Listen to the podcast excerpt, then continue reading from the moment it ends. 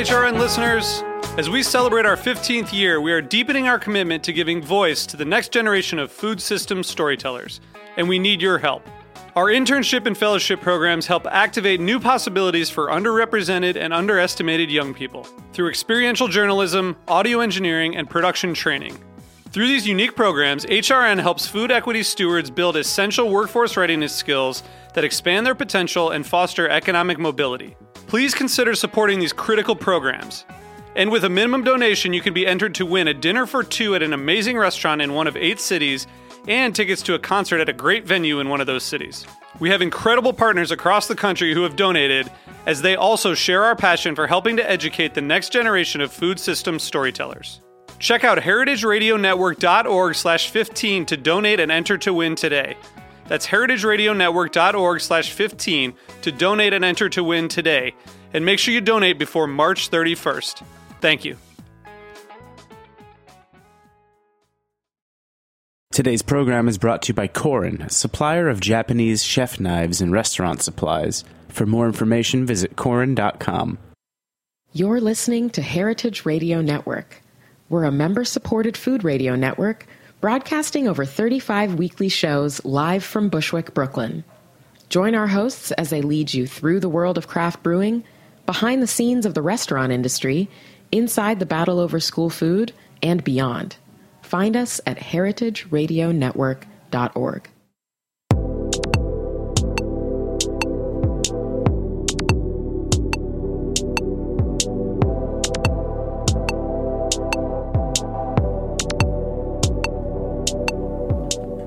Hello, welcome to Japan Eats. I'm your host Akiko Katayama, a food writer and director of the New York Japanese Culinary Academy, which promotes deep understanding of Japanese cuisine in America. We are broadcasting live from a studio at Roberta's in Bushwick, Brooklyn. This show is all about Japanese food and food culture. We see sushi at every deli and supermarket, but what is beyond sushi? We hear dashi ramen izakaya, but what exactly are they? Japanese food is still a mystery for many people, and I'll try to demystify it in this program with my cool guests. My guest today is Richie Nakano, who is a chef based in San Francisco, and a former chef and founder of Hapa Ramen that was known for unique and umami-rich, delicious ramen. So today we'll talk about how Richie got into ramen, his philosophy about ramen, his creative ramen recipes, and much, much more. But quickly before we start, Japan Eats is available on Heritage Radio Network website as well as on iTunes and Stitcher as podcasts. Please go to iTunes and Stitcher and subscribe to Japan Eats. Now let's start our conversation with Richie Nakano. Hello Richie, welcome to Japan Eats. Hi Akiko, thank you for having me. So first of all, you are half American, half Japanese. So where and how did you grow up? Did you eat a lot of Japanese food? I did. My grandfather was actually a chef. He had a Japanese restaurant, a teppanyaki restaurant. Wow. And that definitely influenced a lot of my eating growing up. My dad was not a chef, but he knew how to cook really well. Mm. And then also my mom was a great cook. So food is pretty important in our household. Mm. I was born in Virginia, but then we grew up in California. So we always had like a garden going in the backyard. Wow. And and I was taught from a pretty young age some very basic recipes, like how to make like miso, wow, teriyaki, and things like that. Mm, so your father's side is Japanese, mm-hmm, and mother's side more American. Right. So what is your favorite Japanese flavor when you grew up? The most comforting thing that we would eat would be like my dad grilling teriyaki chicken and just having that with rice. Mm. And then anytime that we would see my grandfather, he would take us fishing and then he would panko crust fish and then fry it for us. Wow. And that was always really fun too. You're spoiled. Yeah. Right. So what inspired you to become a chef? I was working in restaurants already in the front of house. Just I thought it was sort of like a temporary stop on the way to going to college or something like that. Mm. And then I just got caught up in it. I was cooking at home a lot. And then I just realized that I should take the next step and try cooking professionally. It's the least romantic story about how you started cooking. Mm. But I ended up going to school for it, and I really connected with it, so I just kept doing it. Mm. So you went to school in California? In San Francisco, yeah. I went to the CCA, which isn't there anymore. I went to this really old campus that was in sort of like a dingy part of town, and like my car would get broken into all the time. And, yeah, right. But you survived. Yeah, I made it through. Right, and I heard that you worked at many different kinds of restaurants, including sushi, French bistro, local and sustainable New American restaurant. So why did you cook different kinds of food? When I got started, I thought that I just wanted to cook Japanese food, and then pretty early in my career, I went to work for a chef who was from Hawaii.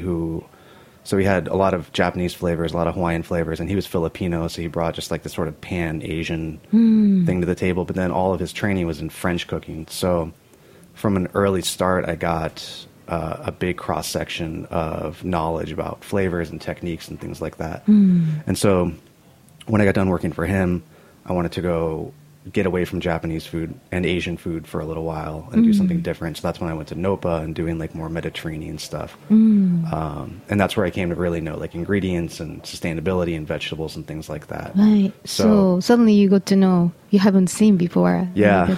Yeah. And when I went there, it was I was honestly like kind of like rebelling against what I had been doing for my whole career because it had been so Asian forward. And so going there, I was like, I don't want to cook with soy sauce anymore. And then it's funny because like at the end of working there, I was really hungry to get back to working with Asian flavors because I'd been away from it for so long. So just really needed a break. Yeah. Yeah. I mean, like I felt like I was being like a rebellious teenager, you know, and like I kind of like had that moment for a little while and then I came back to it later on. Right. Because it's a part of your nature, your palate. Yeah. I missed it. You know, I missed it a lot. Right. Okay. And in 2010, you opened Hapa Ramen, a pop-up food stand at the Ferry Plaza Farmers Market in San Francisco. And why did you open a ramen shop? At that time, San Francisco was going through like a really interesting phase where a lot of people were moving away from traditional restaurants and doing things like pop-ups or stands at farmers markets, underground dinners, things like that. Like Mission Chinese, exactly. Starting from Mission Chinese, that kind of. So I didn't have the money to open a full-scale restaurant at that time, but I knew that I wanted to do my own thing. And at the same time, I was eating a lot of ramen around San Francisco and South Bay and the peninsula. And I was very inspired by actually saimin, which is, you know, similar to ramen, but it's like a seafood-based stock. Dashi heavy, but it still has chashu in it and noodles and everything. And so I started working on a recipe to make that at home. So that's originated from, not from a Japanese style, but more like Chinese style? Right, right. But that's what I would eat when I was in Hawaii, you know. And so it was the inspiration from eating that. And honestly, like the broth in saimin is so much lighter than many types of ramen broth, you know. It's like the polar opposite of like a tonkotsu, which is rich and heavy, and meaty. Yeah. Right. So I just started cooking a lot, and then I realized that there was a big part of the market that was missing in terms of doing anything different with ramen or doing ramen with like better quality ingredients. You know, I'm curious though that I think as far as I understand, ramen boom started when.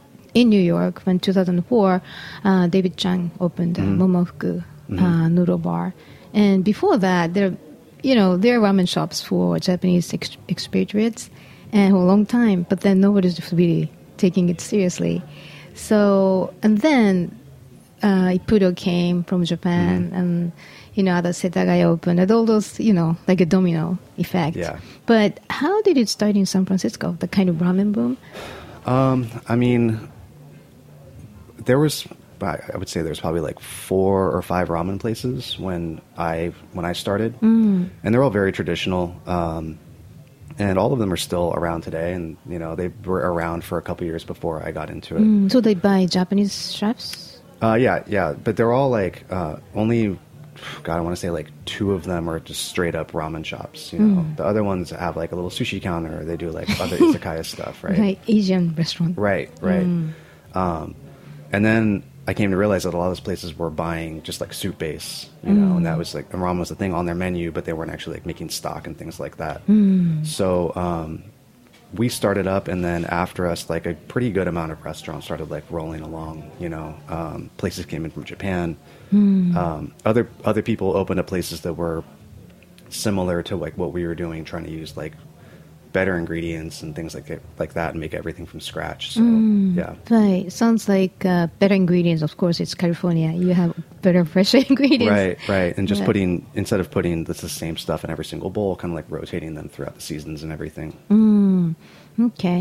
So sounds like the whole ramen boom spread throughout the country, but then it's very American. You have to come up with something completely new. Yeah, I mean, after David Chang opened Momofuku, it didn't spread to San Francisco. Strangely, I feel like LA was way ahead of us in terms of ramen culture and shops and places like that. You know, because by the time when I was starting Hapa, there was still not much to eat in the Bay Area. You know, you had to go as far south as San Jose to get a really good bowl of ramen. Right, interesting.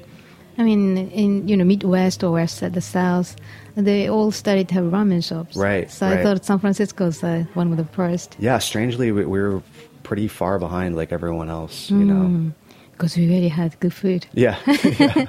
Right. So, so what was so special about ramen for you? It could have been, I don't know, a burrito or some other interesting creative food, right? I think that it brought together a lot of things that I like doing in French restaurants or at NOPA, places like that, which were, I love making noodles, making pasta, things like that. I loved butchery. So I got to use, whole animals to make the ramen at Hapa.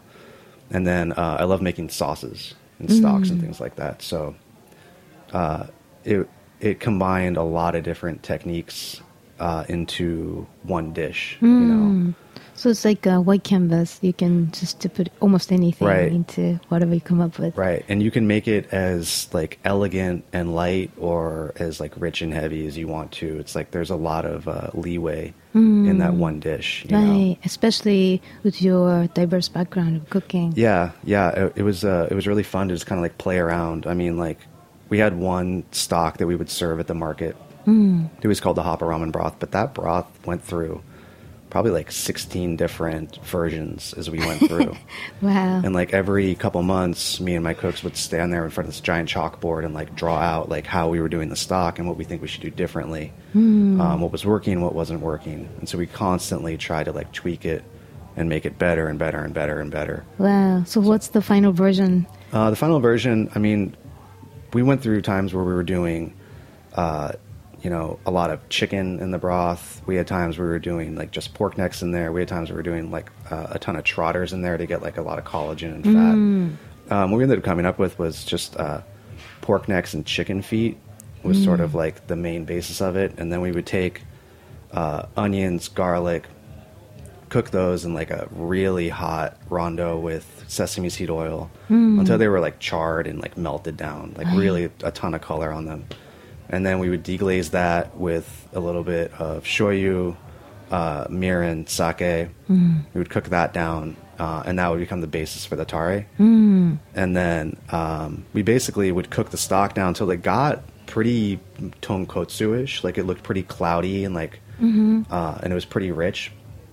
But then we would thin that down with the tare. And so you would get this sort of tonkotsu shoyu hybrid, and then it got seasoned with salt on top of that, so you kind of hit all three of shiu, shoyu, tonkotsu all in one bowl. Right. And also the chicken flavor, what does it do to the taste? The chicken feet don't have a ton of flavor, but they add a lot of just collagen and richness, and a lot of body to the stock. Right. So it was still pretty pork forward, the bowl, but we did offer a bowl that had little fried chicken nuggets in it along with the chashu. So we try to have all the flavors sort of represented in the stock. So it's kind of compatible. Yeah, yeah. But yeah, I mean, but we tweaked that broth so many times. But then we would do ones that were just strictly pork broth or that were strictly chicken broth. And we would do ones, we did beef broth even at one point, which is not traditional. Right. Yeah. And people... The people that liked Hapa Ramen loved us for that. But then there were people that would come and they wanted very rigid shoyu, shio, tonkotsu, flavor profiles, and they couldn't get that with us, and they would you know, they hated it. Right. Well, I'm curious, how does the beef stock taste like in ramen? I mean, you can't really reduce down a beef stock to make it super rich. It just turns into like beef jus, you know. So it was a thinner style broth, and we would really like roast the bones really heavily, and it could take on a lot more of the onions and the garlic and the tare in it, right. To sort of like lift the flavor profile. You even had to like we would go heavier on sake and mirin to sort of raise the sweetness up. Otherwise, it would just be this like super roasty, like salty broth, you know? So balancing with that sweetness was like a really big thing for us. Right. But it was great, you know? Well, because the other day I made a beef broth with like really like a huge knuckles. And compared to chicken broth, it's so much collagen. Yeah. It's like a gelatin. Yeah, it's rich. Right. It's rich. And we would try to cut that with this sweetness, try to like elevate that, and then also we would always put something spicy in there to kind of cut across it also. Right. And with the beef broth, beef soup, what's the topping to pair with? For that one, we did short rib. Wow. Yeah, we did short rib, and it was sort of like a we call it like a Christmas dinner. So it was a braised short rib, and then we put like a pan fried potato cake in there too. And then we grated like a ton of horseradish over the top of it. Wow. Yeah. When you make it, let me know. Yeah, it was a really popular one. It was good. So what does hapa mean? Hapa means half in Hawaiian. It's actually like some people consider it like a derogatory term. Like you call someone like you're not full Hawaiian, your hapa, you know, that's old. It's come to be like embraced by people who are mixed ethnicity, mostly people who are half Asian, but it can refer to like anyone really that's half and half, or even, you know, like not half and half. Like kids, my kids are a quarter Asian, so they call themselves kwapa. So yeah, I mean, it means half, and it was representative of the style of food that I was doing, because I wasn't doing strictly Japanese food. It was Japanese flavors and a Japanese dish, but through the lens of like all this other technique and experience that I had. So it was sort of a half Japanese thing. So, and also bringing it back to being inspired by saimin and then like the Hawaiian culture and things like that. So that's really exciting about this whole American mindset. Like, if you go to Japan, it's still very traditional, and it's kind of, you are feeling you're prohibited from being too creative. Right. I mean, I definitely think that especially Asian American cooks have done some, like, really interesting stuff. And, you know, Danny at Mission Chinese probably being, like, the leader of that, of taking the food. But, I mean, like, Brandon Ju at Mr. Ju's in San Francisco is, you know, he opened this Chinese restaurant, like modern Chinese restaurant in Chinatown. It's like very bold move, and you know he received a Michelin star this year for that. So right. There's a lot of cool stuff happening out there. Okay, so what is the unique about your ramen? Like, you know, you said it's creative, but I heard that you were really into, you know, using organic farmers' produce or those things, right? Yeah, I mean, I think that starting there, just the ingredients were different. And that we were in a farmer's market serving our food. So we had really deep connections with all the people that supplied us with our food. That's in the farmer's market. That's amazing. Yeah, I mean, we would feed them, you know, and we would kind of like go down to their stand and they'd be like, hey, I saved you a case of this, you know. And then we would feature that at the next market that we did. Right. So it was using really great vegetables that were in season, trying to make everything from scratch, using whole animals for all the butchery that we did and for all the meats that we used, which became hard because one day we would have pork belly, and the next day we would have pork shoulder, and the next day we would have like confit pork leg. And there would always be someone that came and be like, hey, do you guys have like belly today? And we're like, no, we have the shoulder. And they're like, oh man. And then another person come like the next day, they'd be like, oh, do you guys have the shoulder today? We're like, no, we have the leg. So, yeah, so that made it really different. And then just, we took a lot of risks and did a lot of just kind of weird stuff, and really like played around and tried to like push ourselves and do different flavors in the ramen. Like what? Okay. I mean, we did a really, really elegant, Meyer lemon and chicken broth, and the noodles had Meyer lemon in them. for an event that I did in Texas, I did huckleberry noodles that were smoked. I smoked the flour and then put dehydrated huckleberry into them, and then did that with a duck broth. And then we did like lowbrow stuff. We did a cheeseburger ramen one time, which is that beef broth, and it had like skune, but had the skune had was beef, and it had like a basically ground beef. Yeah, and it had cheese in it. You know, we did silly stuff like that, and it had like charred lettuce and everything in it. So that makes sense. Yeah, it was, and it was good. You know, and it was sort of like because there was the ramen burger then. And so we did cheeseburger, like bringing it back the other way. Right. So yeah, and then like making noodles and things like that, found that we could like incorporate a lot of flavor into the liquid that we hydrated the flour with. So you could season that liquid to make a flavored noodle. Like if you wanted to, you know, you could make like a shrimp stock and hydrate the noodle with shrimp stock and then add like dried ground shrimp into it to make like a really good shrimp noodle. So it's a built-in shrimp's flavor. Right. Which I feel like is something that people still aren't really doing with their ramen noodles, is like flavoring the noodles themselves, you know? It's really hard though to make. I mean, it's like, you know, sun noodle. And Kenshiro Uki came here and talked about his noodles. And people looking for customization, because it's by yourself. It's very hard. Right. Too much work to do. Right. Yeah, I mean, that's the funny thing. Like, tons of people will ask about a ramen place. They go, oh, do they make their own noodles? And I'm like, that's not really a thing. Like, places don't really make their noodles. But there's this image in a lot of people's head of, like, the ramen chef, you know, like, hand-cutting the noodles every day. And I'm like, that's not really a thing that a lot of ramen chefs do. Most of them buy in their noodles, right. Which is not a. I mean, some noodles are like the best, you know. And if you can't make them as good as they make them, then like why do it, you know? But we took a lot of pride in taking on like trying to incorporate all these flavors into the noodle and just doing different stuff, different shapes, things like that, you know? Right.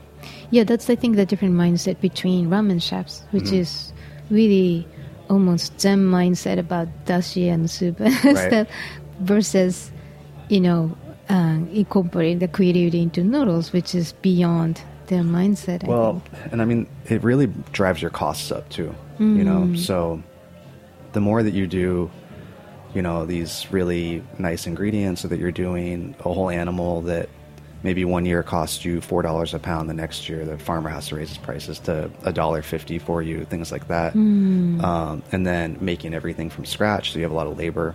It drives up the price for your guest, and they have this idea in their head that a bowl of ramen should be like $9, you know.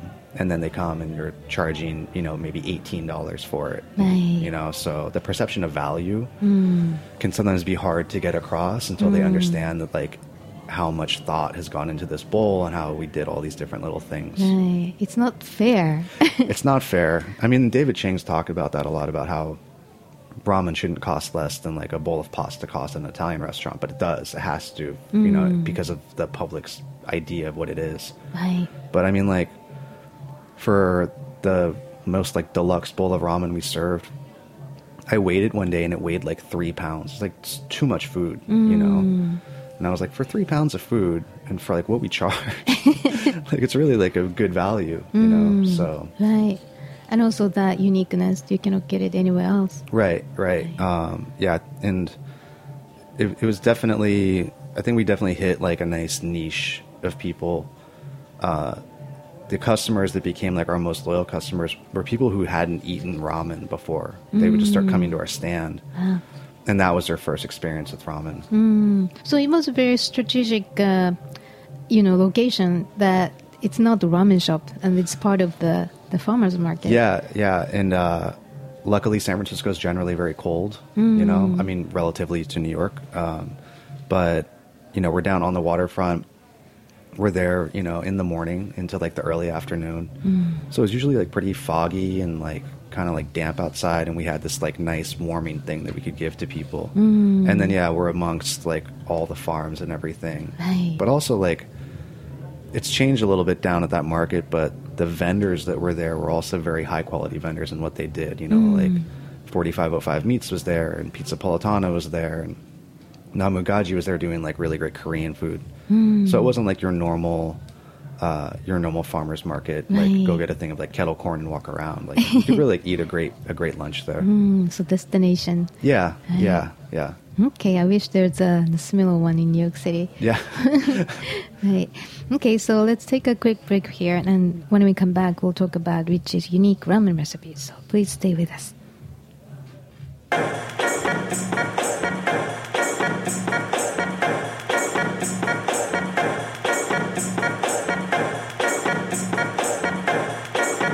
This is the story of men and women who shed not only their clothes, but also their... Today's program is brought to you by Korin, supplier of Japanese chef knives and restaurant supplies. Korin is proud of their Japanese culture and traditions, but they want you to know that their products are not just for Japanese restaurants. Their knives and tableware bring out the best qualities of food from every culture and fit into every restaurant, from French to Pan-Asian to American, and that is why they're located in New York City, where people from every country in the world come to eat. Korin's unique store in Lower Manhattan is home to perhaps the most extensive collection of Japanese chef knives in the world, including Japan, plus the rarest natural sharpening stones and exquisitely designed tableware. They also host special events such as knife sharpening demonstrations and parties with New York's most famous chefs and restaurateurs. Korin is dedicated to this ideal, bringing the implicit and elegance of Japanese culture to your table, be it in your home or in the finest restaurant. For more information, visit korin.com.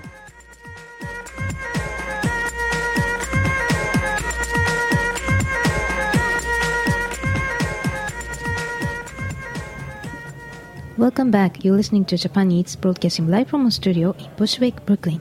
I'm your host, Akiko Katayama, and my guest today is Richie Nakano, who is a chef based in San Francisco and a former chef and founder of Hapa Ramen that was known for unique and umami-rich delicious ramen.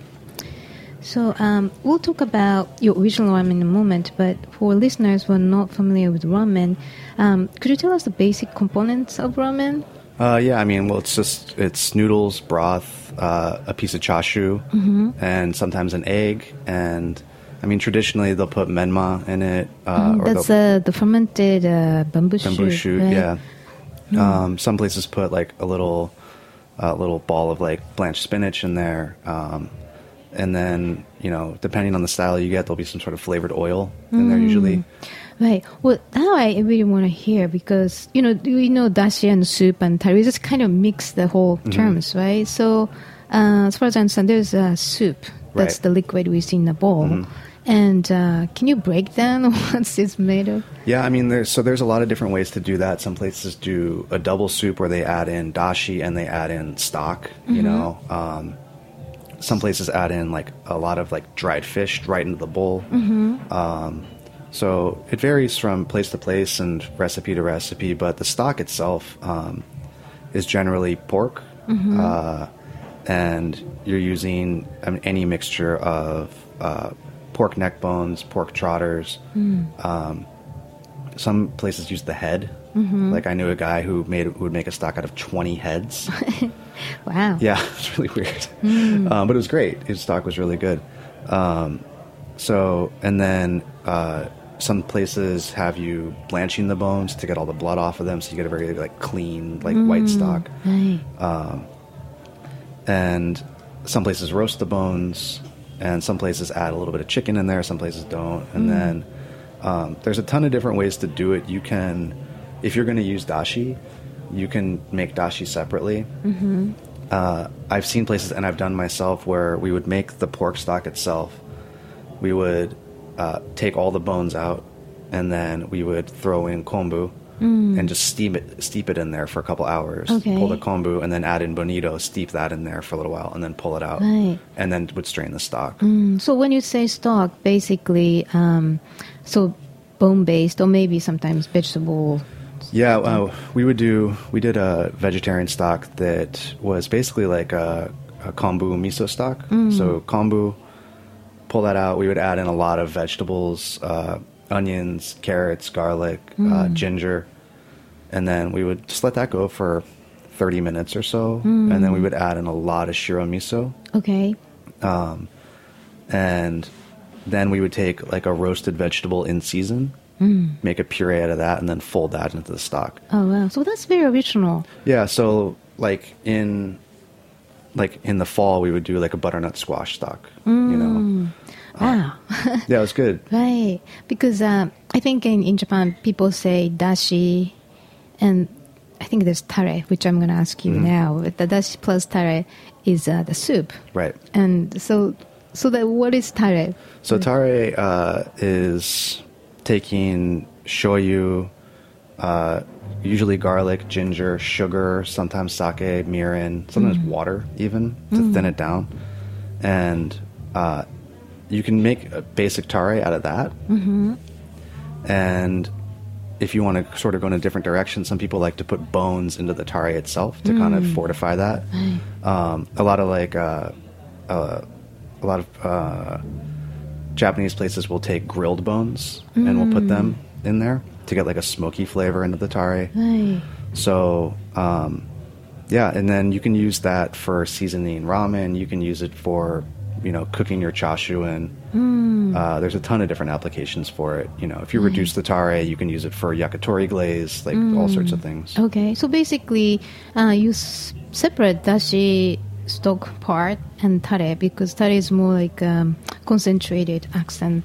Yeah, I mean, that's where all your seasoning is going to come from, is really the tare. Okay. And then you can even finish it off with some sort of like seasoned salt or something like that at the end, just to give it like a little bit of a boost, you know? So you have, as a ramen chef, you have to come up with two unique parts, like dashi stock and the tare. Yeah, and you have to, and they all have to be balanced, you know? You can't have one that really like knocks out the other one, or else there's no point in even including that other component. Right. So making like a really intense dashi that has like a lot of bonito in it, it becomes really important, you know, making sure your tare doesn't over reduce and become acrid is really important.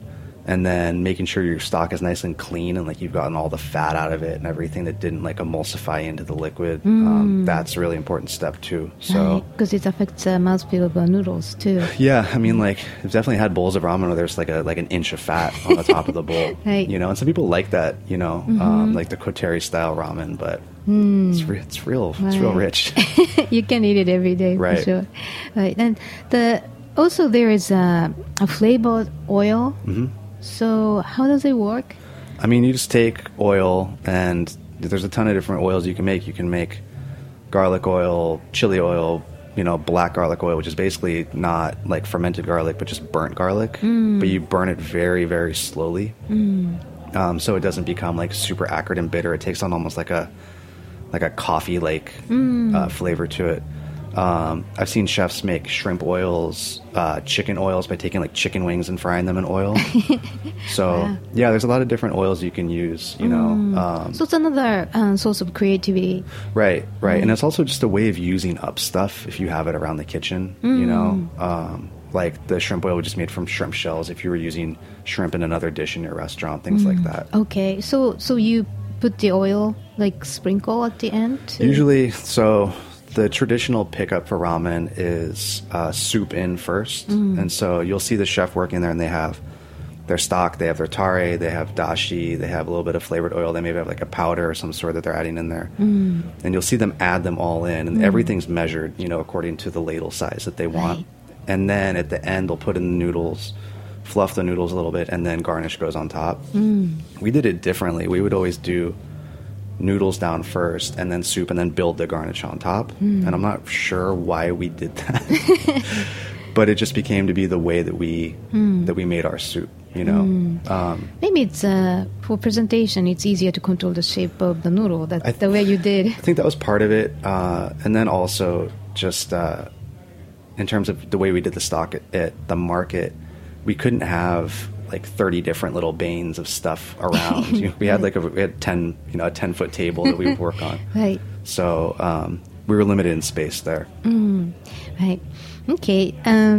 So now the ramen itself that you made. So most classic ramen dishes, soy, salt, miso. That's, I think, the three basic. But what kind of ramen did you serve at Hapa Ramen? I mean, it was the vegetarian stock was that rotating one that, you know, just from season to season it would change. Like in the summertime, it would be a corn broth with miso. Mm. In the fall, it would be butternut squash with miso. In the spring, we could feature vegetables in there, and it would be like very just tons of different vegetables in as the garnish. It would be a light miso broth, and then we would take like green garlic and make like a green garlic sesame oil to put on top of it. So sort of that one swayed through the seasons and sort of changed and everything. Mm-hmm. Although we would get people that would come by and would say, like, it would be like July, and they'd be like, do you have the butternut squash broth? And we'd be like, no. And then the Hapa Ramen broth is that one that we constantly kept changing and refining and everything. And honestly, like, for the first month that we were making that, it wasn't very good, I don't think, you know, like looking back on it now, because it was a recipe I took out of my kitchen in my home and tried to scale. So instead of making it for 10 people at home, I was all of a sudden making it for like 400 people and scaling it was really hard, you know.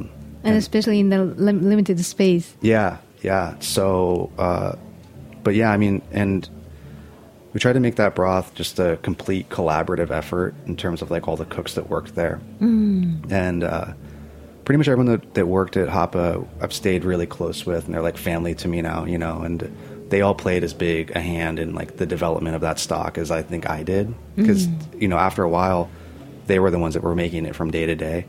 So, yeah, so I mean, like it went through a lot of different incarnations, but the main basis of it was a pork stock with a little bit of chicken in it, with really, really intensely cooked vegetables in it, with tare in it. By the end of it, we weren't putting dashi in it anymore. We tried to have like the flavor of those charred vegetables with the tare, and then just the flavor of the soup sort of be the main focus. So you don't need cured items like a bonito or strong flavors. We always had that stuff around, and we used it in a lot of different stuff. And there were years of Hapa Ramen where there was dashi in the stock, you know. But I think we got to this point where we were looking at the soup and we were saying, like, how can we, like, strip this down to, like, what its core essence should be? And I think that there was, going the other way, there was times during it where we were like, oh, this should have, like, more of this or more of that, you know? And kind of, like, let ourselves, like, run with it a little too much, you know? So, but by the end of our run, we had reeled it back into being this real tight, concise dish. So, less is more. Yeah, I think so. I think so. Right. And, by the way, I found a recipe. One of your signature dishes, I think it's called the Big Daddy Ramen. Yeah. So I want to talk about that because it really sounds fascinating. And you made, of course, noodles by yourself. And for, you know, it's not the classic recipe. And you used baking soda, not the kansui. And kansui is an alkaline kind of sodium liquid. And then also you used the semolina. And eggs in noodles. So why all those three different components? I mean, it was just taking, you know, making that. But so back then, it was a really hard time. That recipe is from the first year that we were in business, and I was making those noodles every day, and we were making it on the small little Imperia pasta maker. Like we didn't have like a commercial ramen machine, you know, and so to make enough noodles for service, it was about 8 hours of like straight work and you had to just keep going and like sheeting them out and then cutting them and then drying them and sheeting them out and cutting them and drying them. You had to have like a really good rhythm to it. You could like barely stop to go to the bathroom. But in terms of the development of that recipe, it was what I made at home using like the techniques I'd used to make pasta and just trying to like carry them across into ramen, you know, and I never had anyone show me how to make ramen noodles before. So it was just me like making a recipe at home and seeing like, oh, this works and they taste good. As time went on, like once we started making the noodles like on a commercial ramen machine, a lot of that stuff changed. Like we realized that you had to have a lot less moisture in the noodle. So eggs would be subbed out for egg powder, you know, things like that. And then we would use a really, really dry, really high protein Japanese flour to dust them with. So they would stay nice and dry. Wow. So as time went on, like the recipe changed and things sort of like dropped off. In the beginning, it was mostly just like not knowing how to do it any other way to keep them from sticking or to get flavor into them, you know. But I really like this creativity, like you worked out. It was it was me and a friend of mine that I worked with at NOPA would come over, and we had the same day off every week, and we would just stand in my kitchen and we would make noodles like over and over and over again, make this recipe and that recipe, and then take notes about them and eat them and just sort of see what we thought. But I mean, neither one of us really knew what we were doing, and then we did a pop up. And he ended up having to sheet out like 500 portions of noodles. And he did it over the course of 2 days. And like, I've never seen a guy work so hard on like the tiniest little pasta machine. But yeah, wow. So it was just like a lot of experimentation and playing around with it. Right. So I'm sure it's contributes to your current noodles too. Yeah. I mean, and also just the stories of like those days of just being in front of that machine all day. There's a picture out there somewhere of us doing it. And we had this most like rickety setup. It was like, we would take like 2 8-quart containers and turn them over. And then there'd be like a rod that we would tape on there. And that's what we'd use to dry the noodles. And there'd be like trays stacked up with like the noodles going into them and their little bundles and everything. Right. And then there was just flour everywhere, you know? Right. So. Okay.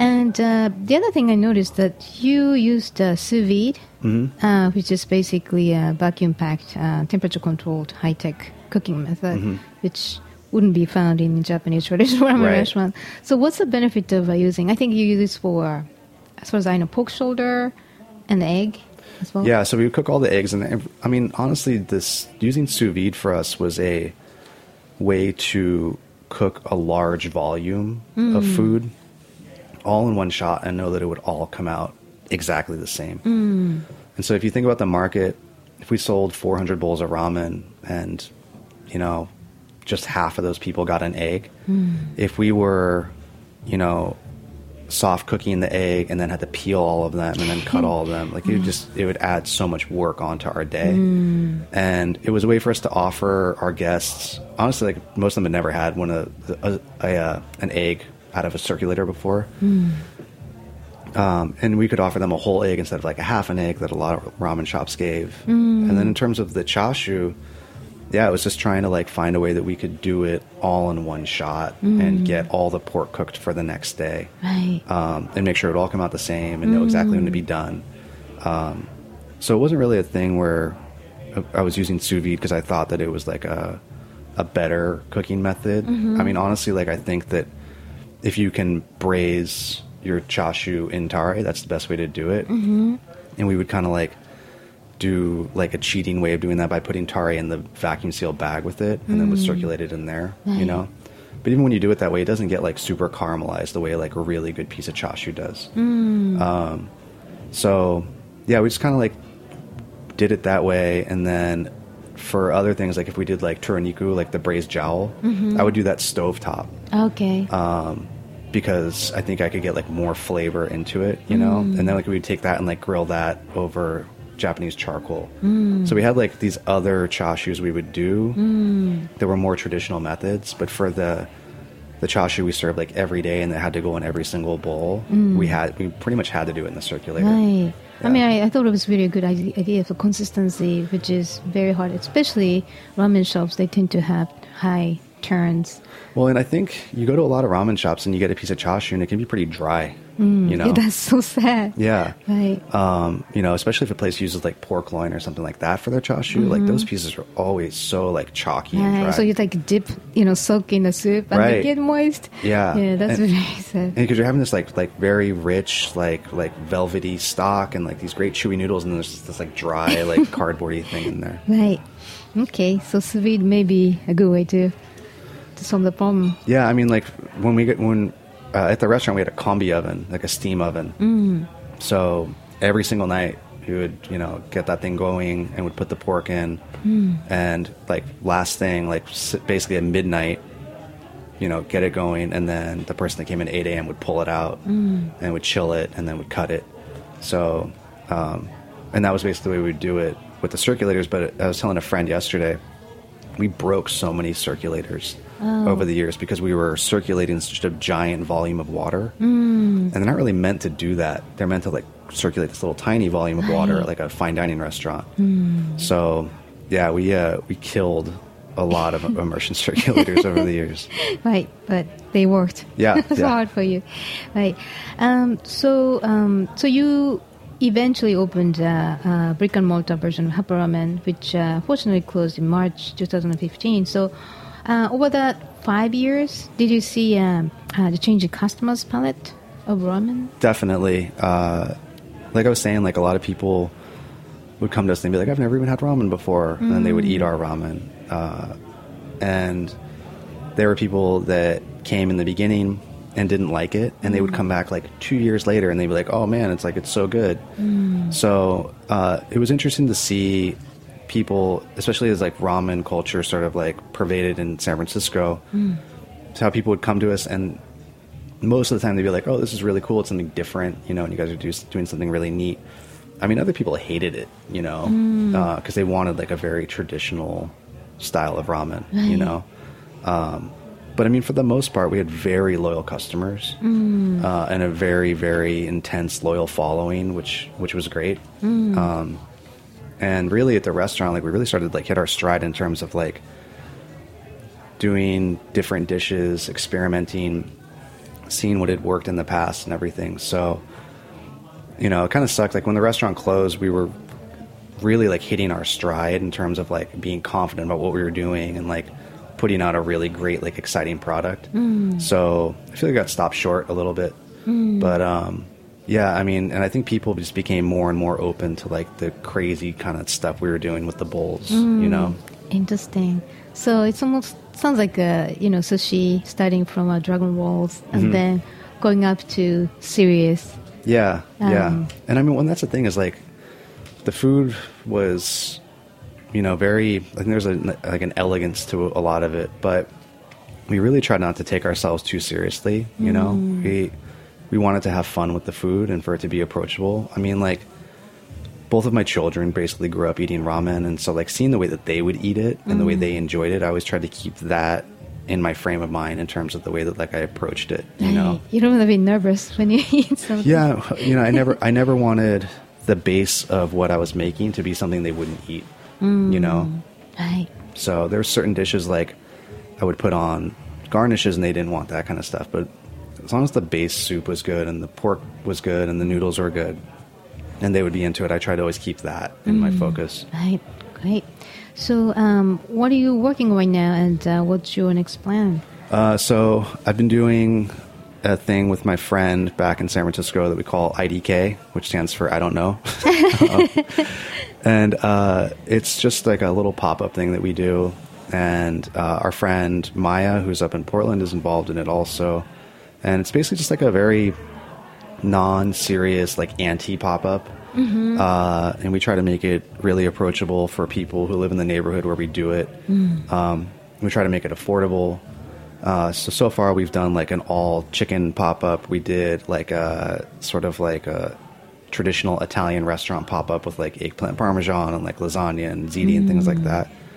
And coming into the end of this month and then rolling into February, we're going to go back to doing another ramen pop-up, which is going to be the first one that we've done since, I don't know, like last year sometime, like mid last year. Right.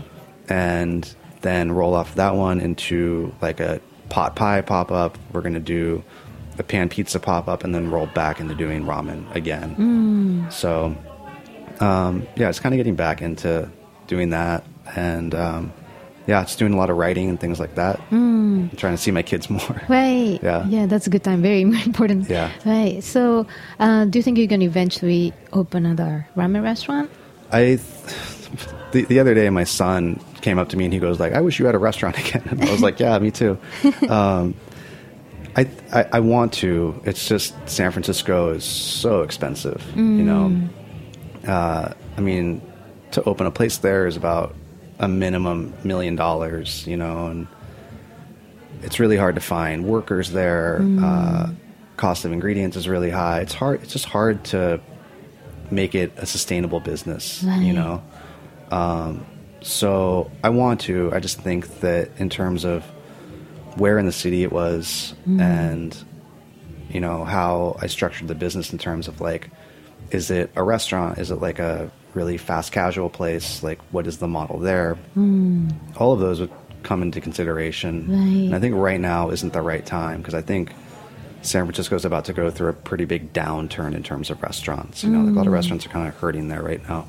Okay. So kind of wait it out, you know. I have no intention. Because the restaurants are kind of burnt out for the cost and a lot of stuff. Yeah, I mean, a lot of like high-profile places opened in the last year, and a lot of them closed. You know, I mean, like really expensive, like multi-million-dollar restaurants kind of like came and went very quickly. Right. And you know, a lot of the people that live there now can eat lunch or dinner for free at their work. They have a giant cafeteria that, you know, has a lot of great chefs and cooks working at it. Right.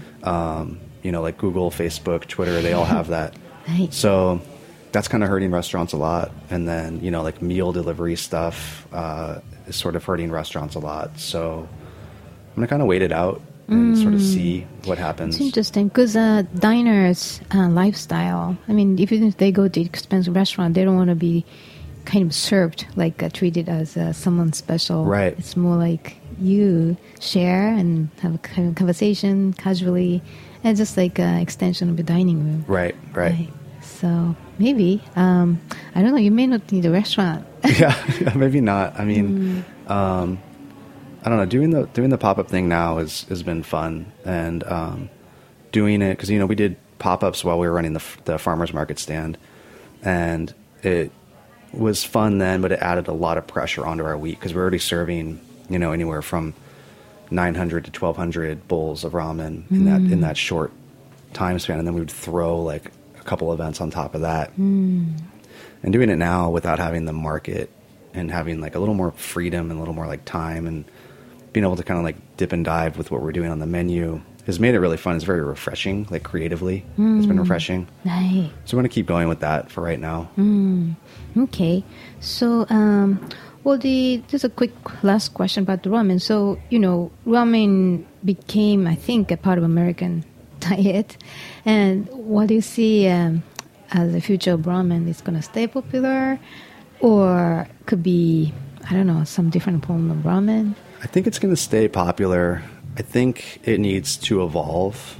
I think that people need to stop being so obsessed with like tonkotsu and things like that, because that really seems like the prevailing trend right now is like tonkotsu and like really heavy stocks. Right. So I'd love to see people sort of like getting over that. It's like when bacon was really popular, it was like, put bacon on everything. That's what tonkotsu feels like to me, you know? So I'd love to see the ramen culture move beyond that and people get into more like shoyu style and, you know, things like that, like lighter styles. Because you used to have a vegetarian ramen too, right? Yeah. Yeah. And I'd love to see people do more stuff with vegetarian ramen than just doing like a shiitake stock.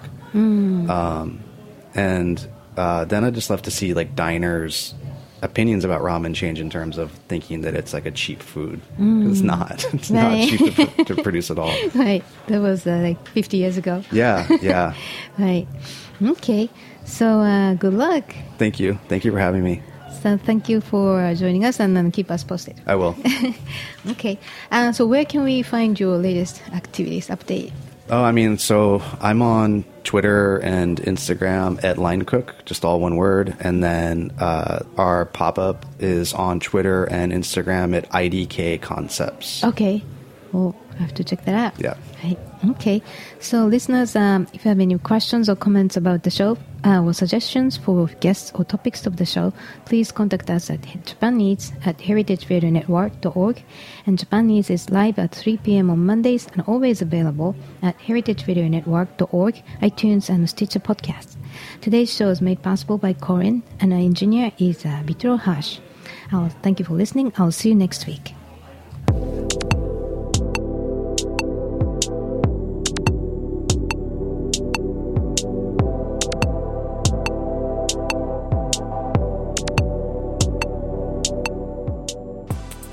Thanks for listening to Heritage Radio Network, food radio supported by you. For our freshest content and to hear about exclusive events, subscribe to our newsletter.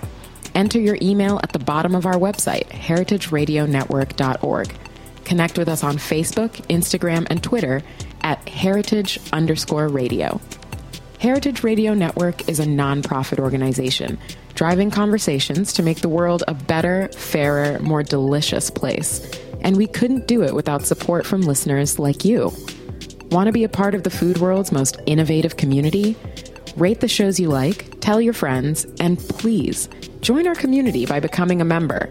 Just click on the beating heart at the top right of our homepage. Thanks for listening.